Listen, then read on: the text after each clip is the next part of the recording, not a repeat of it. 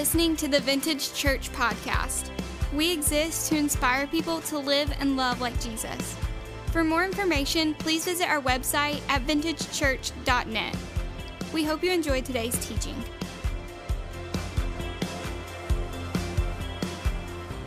Well, good morning, church. Are y'all as rowdy, even though it's not Easter, as you were on Easter? yeah. Uh, if you're if this is your first time at Vintage Church and you're wondering, is it like this every Sunday? Yep. Uh, it just is. Um, God is just doing amazing things, and Easter was just an incredible time for our church, and we're just glad that you're here. Go ahead and grab your Bibles, or if uh, you have the Vintage app, there's a notes section that you can follow along with what God has laid on my heart today, and um, we're just going to dive right in. Uh, confession, okay? This is a series that God has put on my heart about 18 months ago.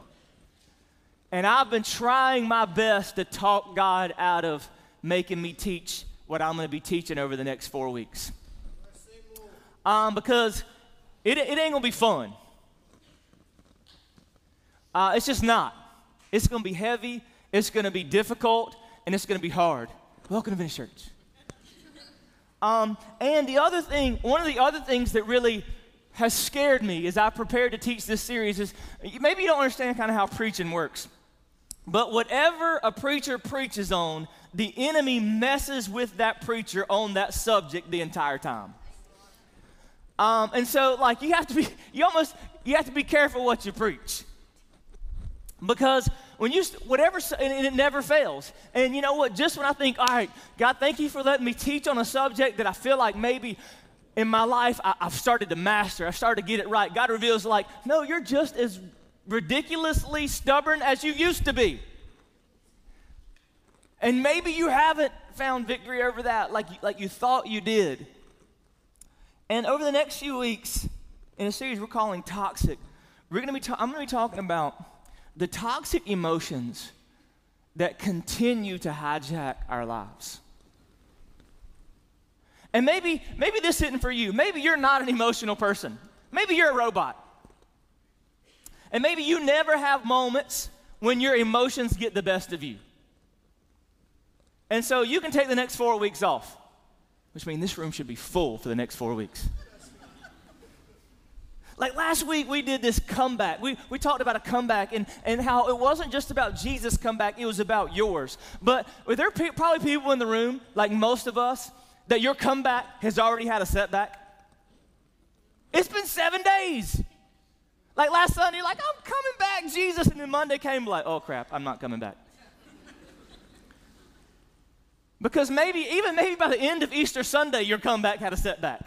Because you had to go to lunch with your family.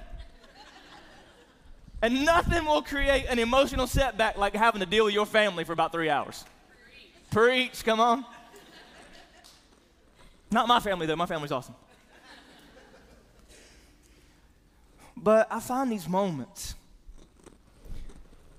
that my emotions just hijack my life.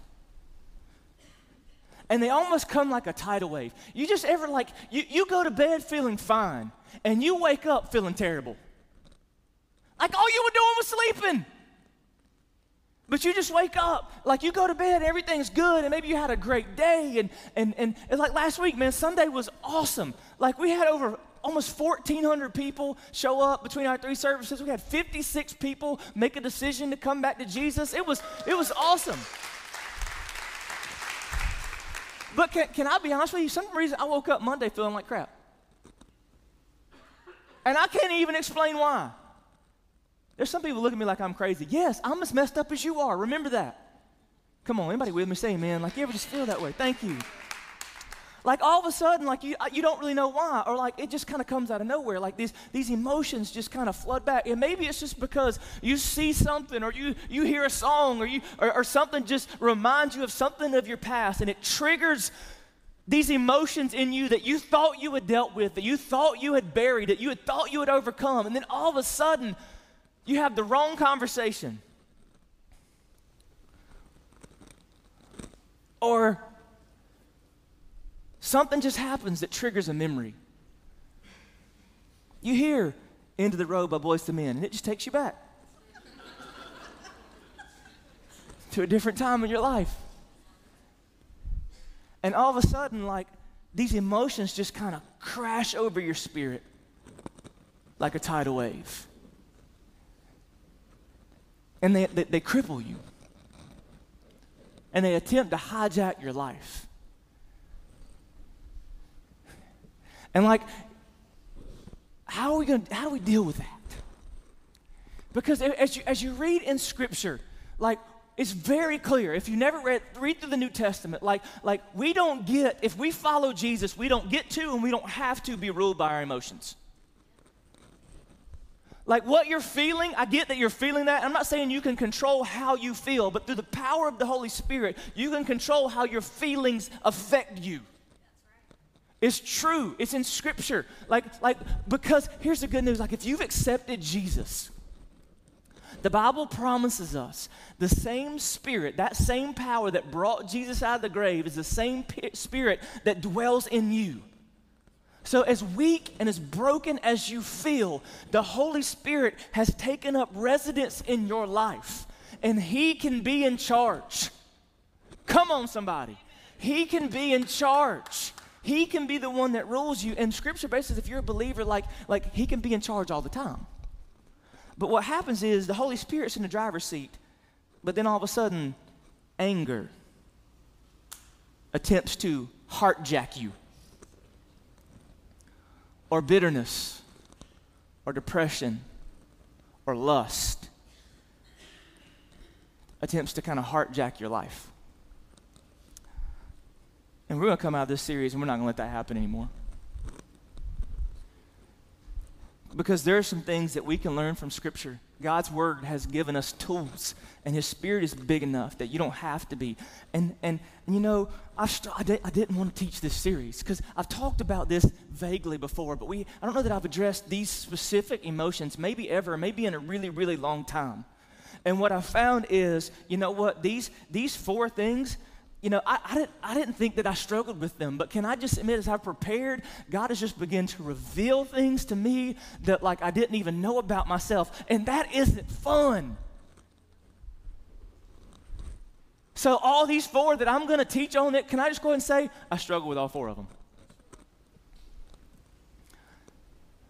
And so, I'm learning how to deal with these as I'm teaching us how to deal with these. Is that okay with everybody? You want to go to a church with a perfect pastor, you're in the wrong spot. You need to go somewhere else next Sunday. But these things I struggle with. And even, even today, the topic I'm uncomfortable talking with because I'm not good at controlling it sometimes.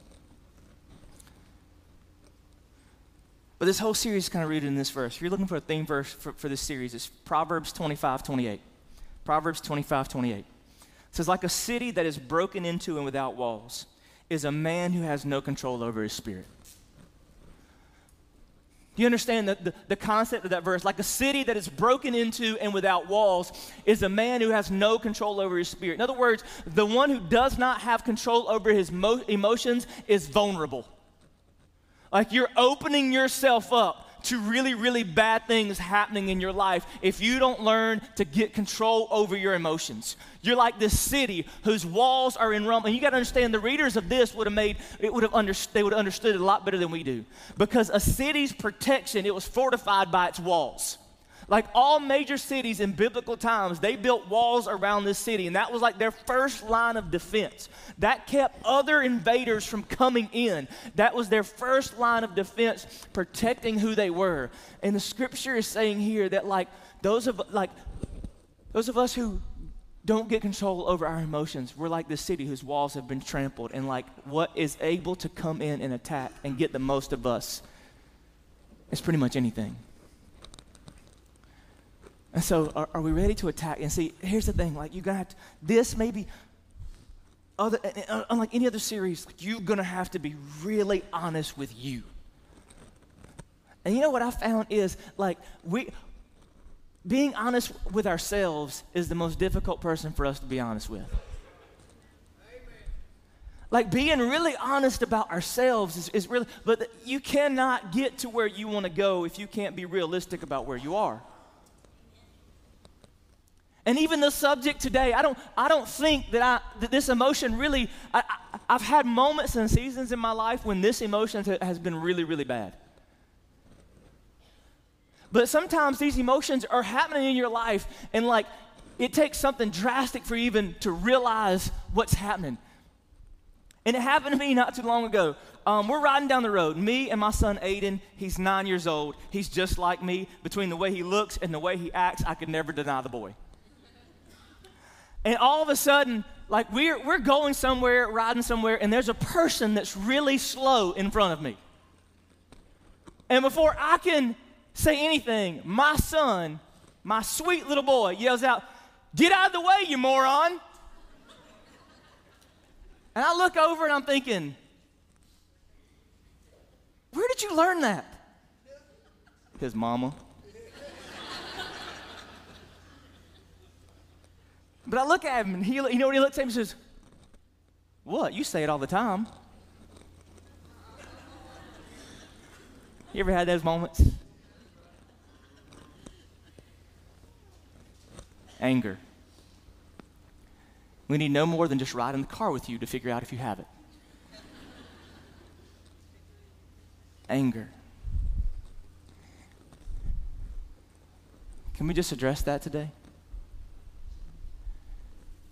Because it's an emotion. You, you may not struggle with any of the rest of these, but can I, no matter how sweet you are, no matter how nice a person you are, we all, at some point in our lives, struggle with anger. And you know what I'm learning more and more is, is, is every now and then I make the mistake of turning on the news? As a culture, maybe we're as angry as we've ever been like angry at everything and angry at each other and, and every little difference just creates just this this this tension among like i don't know that we've ever been as angry as a culture and as a generation as we are right now. And it just it just continues to spike up. And one of the things i think that is creating more and more anger is our communication is awful among each other. Because we use stupid things like social media to have debates where there's no room for real dialogue and conversation. And I'm worried about what's going to happen. And you know what? I've watched anger do really, I've watched anger destroy homes. I've watched anger destroy marriages. I've watched anger destroy churches. And, and we're all vulnerable to it. And maybe of all the emotions that we're going to discuss, Scripture probably addresses this one as much as any. And we see these warnings about anger, like Proverbs 29 22. Notice, just go through and, and read how many Proverbs, just this wisdom literature, how many of them address the issue of anger. An angry man stirs up dissension, and a hot tempered one commits many sins. Like the danger of anger. Or how about Proverbs 15, 18? A hot tempered person stirs up conflict, but the one who is patient calms a quarrel. Like we got we got to deal with this issue, man. We got to deal with this issue of angry, of being angry. And here's what the thing is like I think there's people sitting in the room like maybe even me talking about anger. You getting angry. I didn't come church hear about this. Had to park all the way out there. Music's too daggum loud. Like it's crazy, man. Like it doesn't take much to get us angry, does it, man? They didn't put my fries in the bag. Getting personal, ain't it? But here's, here's what we need to know like, anger and all these things are natural emotions. And can I even say, there's times when you have a, lit- a legitimate reason to be angry. Come on, amen? Like they're like like anger is you know, a lot of these emotions they're natural and sometimes we can't we can't help the way we feel all the time. I get that. And see and like I'm, I'm not here today or I'm not all the series I'm not going to tell you stop feeling like that because you're like no no.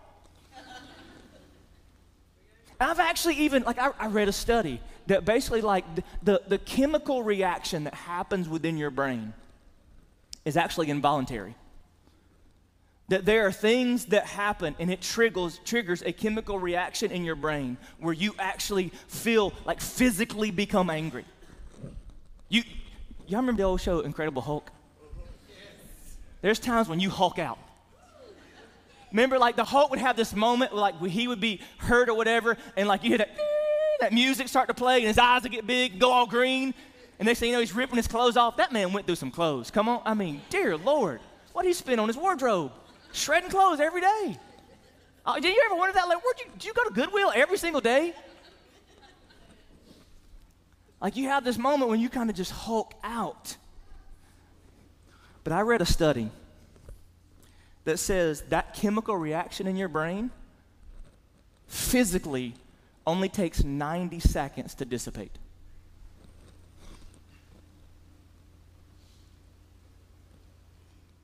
Like when that, when that thing happens, whatever it is, that thing that you've seen, that conversation that you had, that moment that triggered that anger, which, which could very well be justified.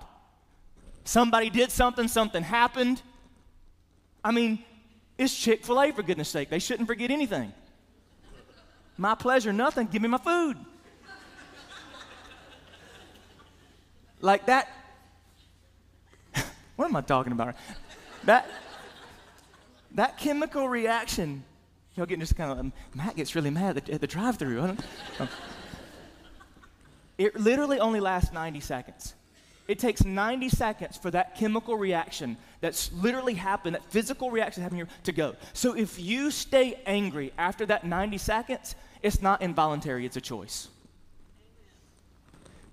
Getting angry is involuntary at times. Staying angry is a choice.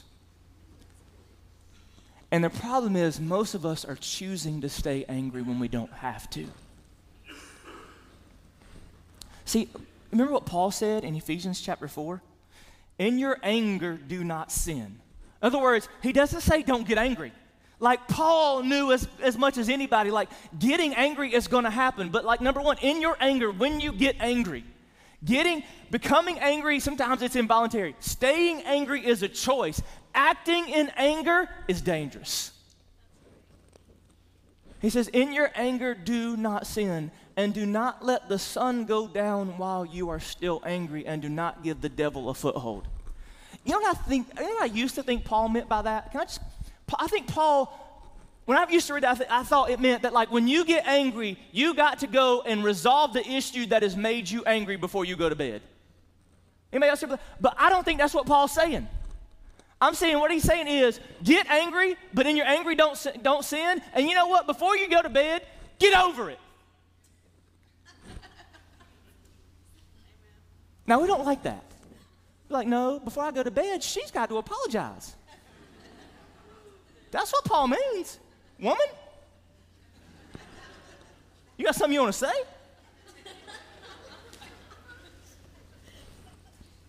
I don't think that's what Paul's saying. He said, In your anger, do not sin. And you know what? Don't let the sun go down while you're still angry. In other words, before the sun goes down, find a way to let it go. It's not that the issue is fixed. It's not, he doesn't say, I don't think he's saying, you know, find a, re- let go of the, like, it's not justified. He's saying, you know what, but before you go to bed, before you, before you go to bed, you've got to find a way. Because this is what we're going to learn for the end of the day. Because really, circumstances and people aren't going to be how you deal with getting rid of your anger. is something that God is going to have to work out in your heart. The resolution to your anger is found in God. And see, that's the reason why most of us are, are, are angry, is because we're waiting for the situation to be resolved. We're waiting for the apology. We're waiting for the circumstances to change. And when they do, I'll stop being mad. But here's the thing there's some things that you're mad about that are never going to change.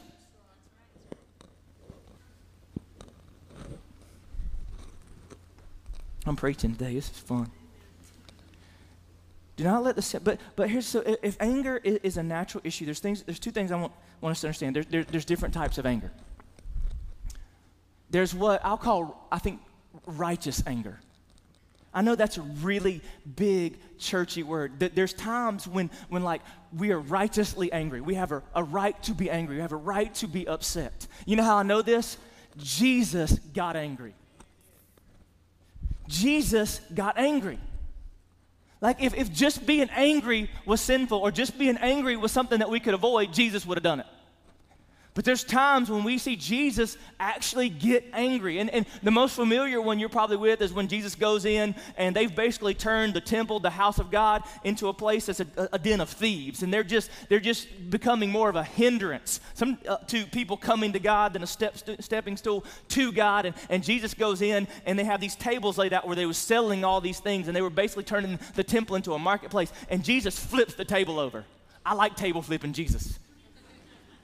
Like it feels more like me, you know what I mean? Like I can, I can live and love like him. but th- there's other places too. Like there's, there's this one in, in Mark chapter 3. Look at Mark chapter 3, start with verse 1. It says, Another time, Jesus went into the synagogue, and a man with a shriveled hand was there. Some of them were looking for a reason to accuse Jesus, so they watched him closely to see if he would heal him on the Sabbath. Verse 3. Jesus said to the man with the shriveled hand, Stand up in front of everyone. So here's Jesus, and he's in the temple. And there's a man there with a shriveled hand, and it's the Sabbath.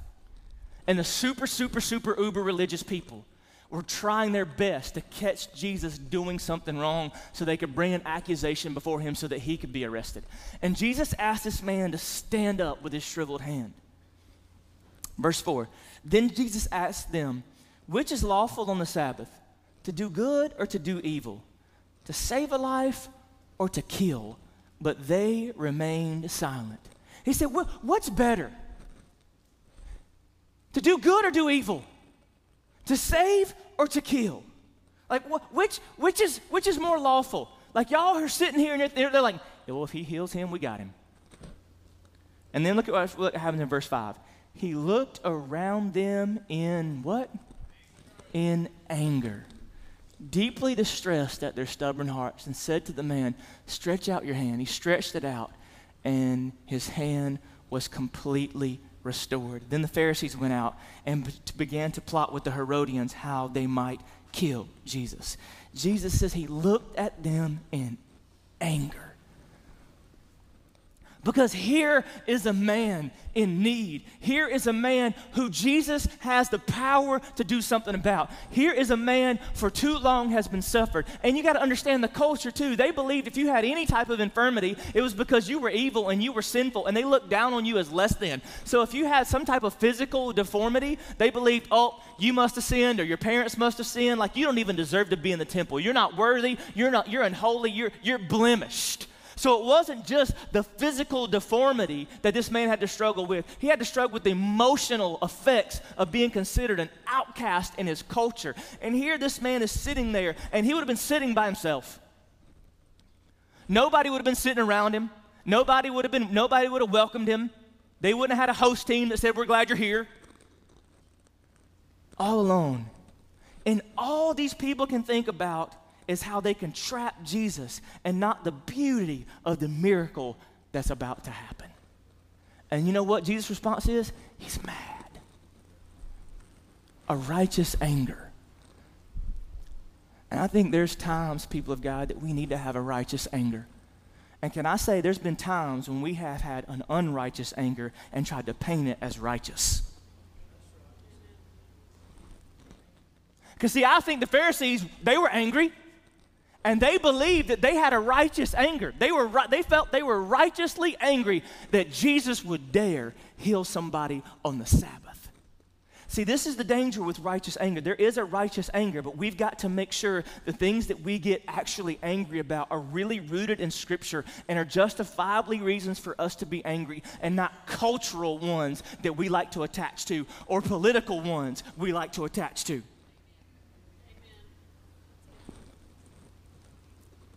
Because there's a righteous anger. And there's, Let me give you three things that kind of result of righteous righteous anger it defines injustice. Righteous anger would be what we define when we define injustice. Here's a moment where like it's this man is unjustly being outcast because of the way he looks and the way he appears and these people have shunned him and jesus will not settle for that righteous anger says what is happening here is not right.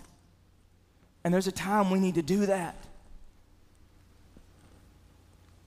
And that comes from being so closely, intimately connected to God that you have the discernment to be able to see the injustice.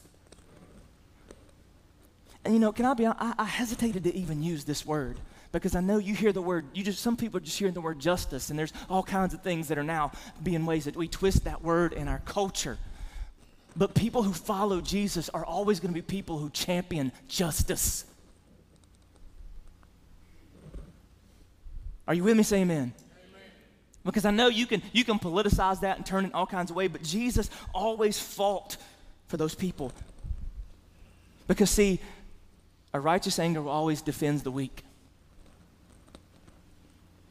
In righteous anger, Jesus stood up for a man who couldn't stand up for himself.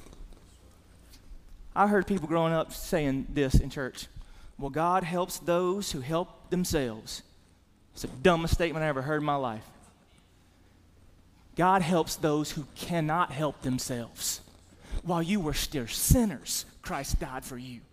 Now, I believe in hard work and I believe in doing what we need to do. I don't, don't get me wrong. Like, there's things that we can do and there's things that we need to do in order to make things happen in our lives. And we don't just to get sit, sit back and hope things fall out of the sky. But this somehow thing, like, like Jesus defends those who can't defend themselves. Here is a look at how many times in Scripture people were just trampled on and overlooked. And like people, a man sitting by the pool of Bethesda and has no way to get him in. A man with a shriveled hand and for years who dealt with it. A man whose eyes had been blind since birth. There was nothing he could do to help himself. See, a righteous anger will, will never be self promoting. A righteous anger never tries to advance your position in life. It's defending those who can't defend themselves. Are you with me? Come on, say amen. I need, you, I need to know you're, you're, you're getting what I'm saying. Amen. A righteous anger always defeats evil. See, you see Jesus display a righteous anger. And it's always in a place where he's pointing out an injustice that's happening in the culture in which he lived. He's defending the weak. He is defending through that, that anger people who could not help themselves. And the whole point is to defeat the evil that Satan is trying to work in this world. Righteous anger. And I would love to say that's most of my anger, but it's not.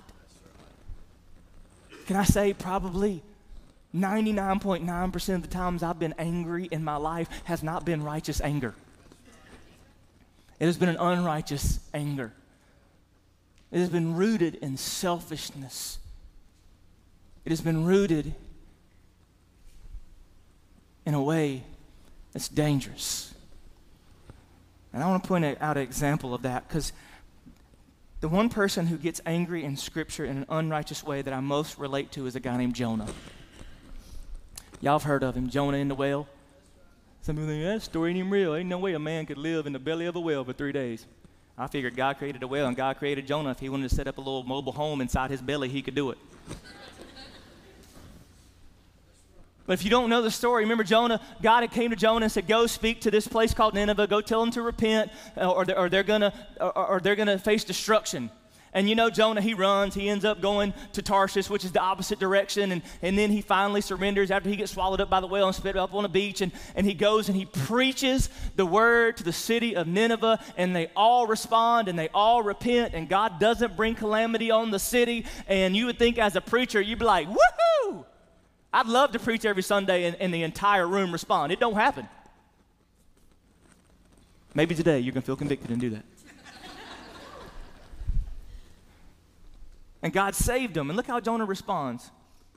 Jonah, chapter 4. says, But to Jonah, this seemed very wrong. And he became angry. He prayed to the Lord, Isn't this what I said, Lord, when I was still at home?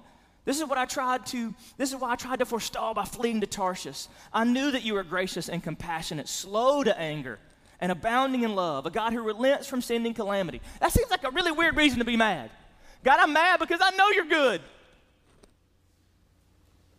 Then look what he says. Now, Lord, take away my life, for it is better for me to die than to live. And then look what happens, verse 4. But the Lord replied, Is there a right for you to be angry? You ever had it felt like God asked you that? Like, really, dude? Do you have any right to be angry right now? Like, seriously? You go and you preach the word, and people respond, and you're mad. And you know what? Sometimes I think I think Jonah doesn't even know at first doesn't even know why he feels. Really, Matt? Like like all these cool things happen on Easter Sunday, and you wake up on Monday depressed. Like, do you have a right to be that feeling this way?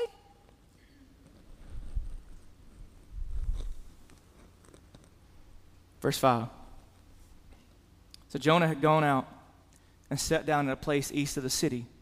There he made himself a shelter, sat in the shade and waited to see what would happen to the city. Then the Lord provided a leafy plant and made it grow up over Jonah to give him shade for his head and to ease his discomfort. And Jonah was very happy about the plant.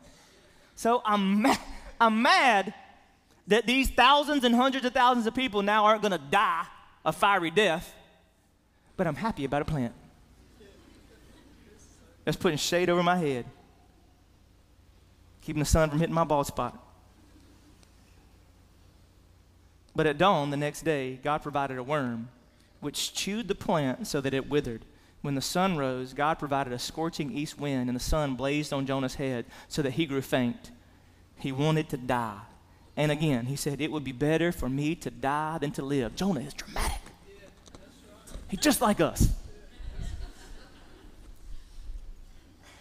But God said to Jonah, once again, Is it right for you to be angry about the plant? It is. And I'm so angry, I wish I was dead. I just imagine him throwing a tantrum. I know he's a grown man, but grown men throw tantrums too. Come on. I actually heard some of the guys actually amen that. That was awesome. But the Lord said, You have been concerned about this plant, though you did not tend to it or make it grow. It sprang up overnight and died overnight. And should I not have concern for the great city of Nineveh, in which there are more than 120,000 people who cannot tell their right hand from their left, and also many animals? Like the, Jonah is angry, and this is a beautiful example of the unrighteous anger that we have, anger that we have sometimes. Angry because basically things are threatening his position in life. See, Nineveh, I remind you, Nineveh was the capital city of Assyria. Assyria was an enemy to Jerusalem. And so, therefore, they would have been at war with each other. They had fought over things. They had just been all this tension. And so, basically, n- the reason why Jonah didn't want to go preach the word to the Assyrians is because he didn't want them, he thought they should be punished. It goes back to a deeper rooted issue, a deeper rooted prejudice that he had in his heart toward that group of people. And when God actually does something kind for them, he's mad because he didn't like that group of people. And what I say is often anger is a symptom of a deeper rooted source in our hearts. And what we do as a culture is often we spend too much time trying to treat the symptoms instead of addressing the source of the real issue and problem.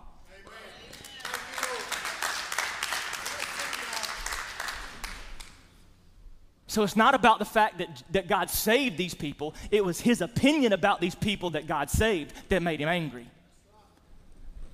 It was a deeper rooted symptom. You see, just like righteous anger has anger has some things that you need to know, there's unrighteous anger has some things you need to know. Number one, it destroy it distorts perspective. When you are unrighteously angry, it distorts your perspective. Like, do you see how Jonah's perspective was distorted? Like he couldn't see that these were people who God loved and who God was trying to save.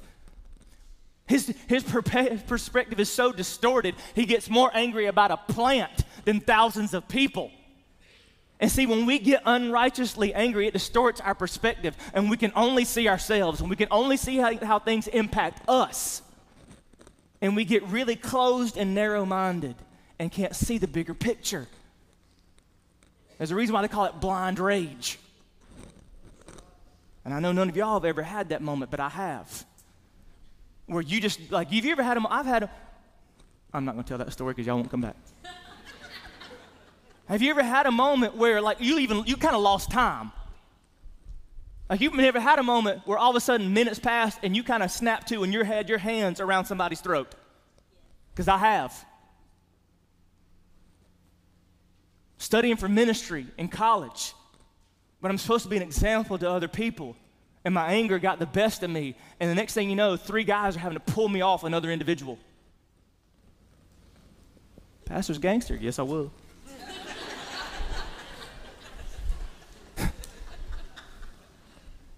like it distorts your perspective.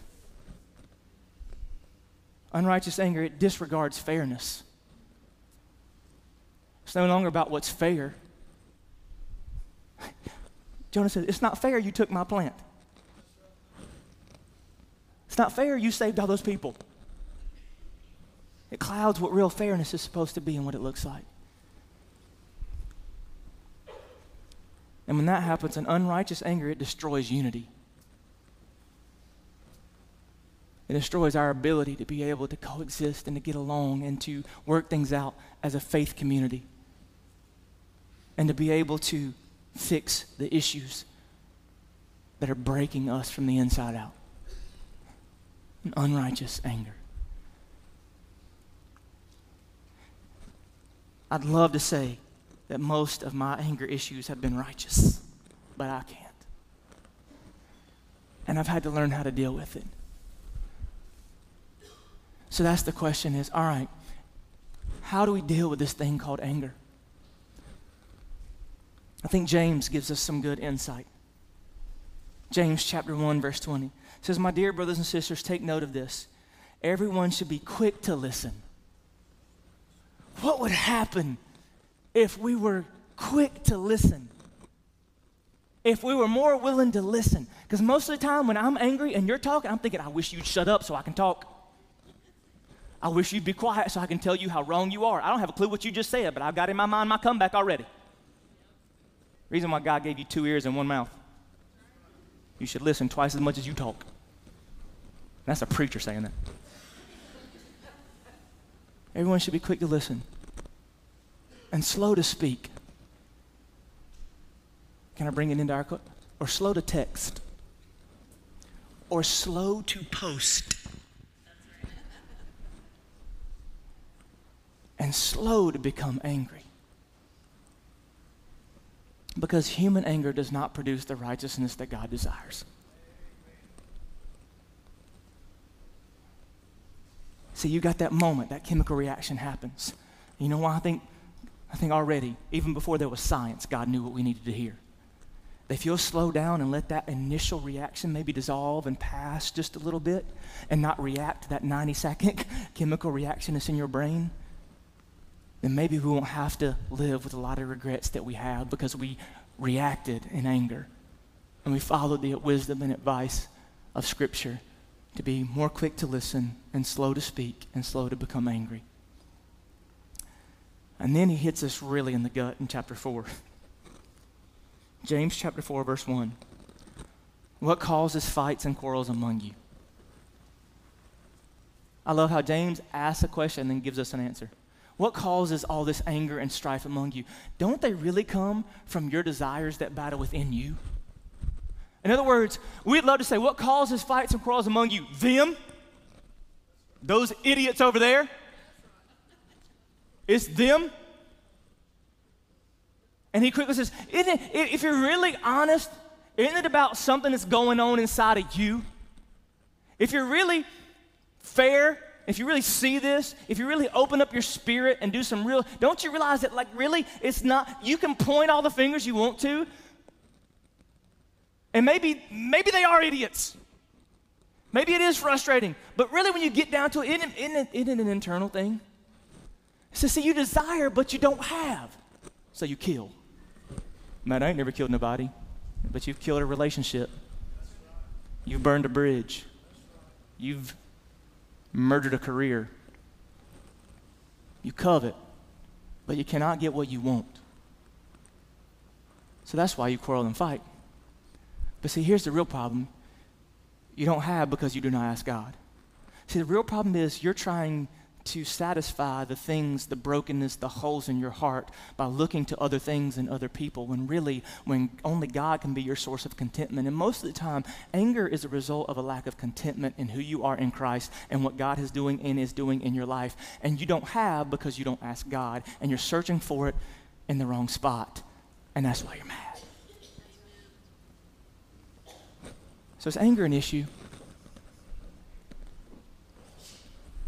You struggle with it. It's a hard message for me to preach because I've lost my temper on my wife and my kids this week.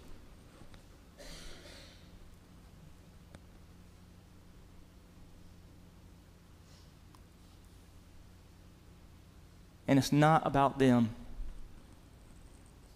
it's about me. I know God can heal it. And I know He can heal it in you too. Bow your heads, close your eyes with me. Who's got the courage to say, I struggle with this?